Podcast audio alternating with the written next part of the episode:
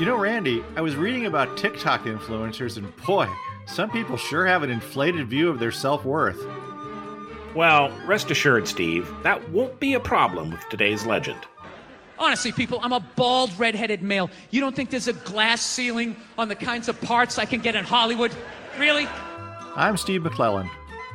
And I'm Randy Hodgins. And you can't say that Bill Burr doesn't apply the same caustic standards to himself as he does to others one of the hottest comics around, Bill has perfected the art of rage fueled comedy, letting his inner frustration boil over and taking us all along for the ride.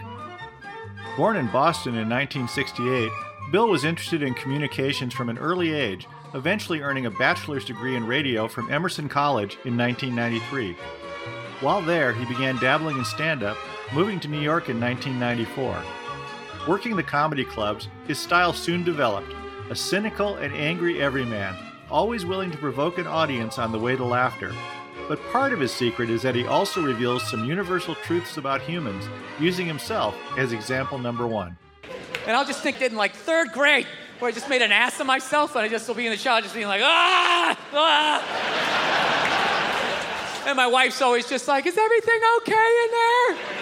And I'll just be like, yeah, uh, just accidentally turn on uh, the hot water. Turn it on too much. Every day? As Bill caught on, he graduated from comedy clubs to concert halls and also began finding steady work as a character actor in shows such as Breaking Bad and The Mandalorian and films like The King of Staten Island.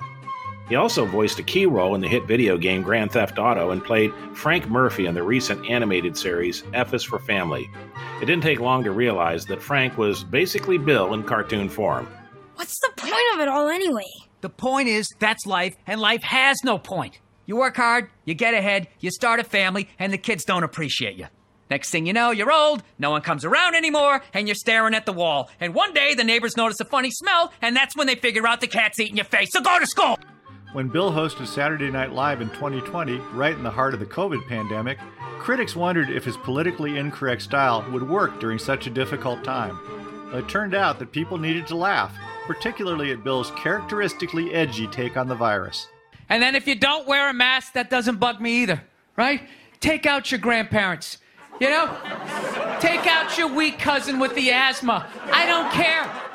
Bill is also ubiquitous in the podcast world, having helped found the All Things Comedy Podcast Network in 2012 and his concert audience keeps growing, allowing him to sell out large venues such as Colorado's Red Rocks Amphitheater, which was the site of his 2021 Netflix special.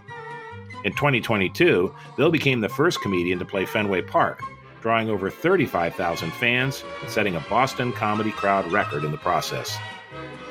You can find out more about Bill Burr and all our comedy legends, including video clips and extended audio cuts at laughtracksradio.com. Thanks for listening. And until next time, it's goodbye from me. And it's goodbye from him. Goodbye, everybody.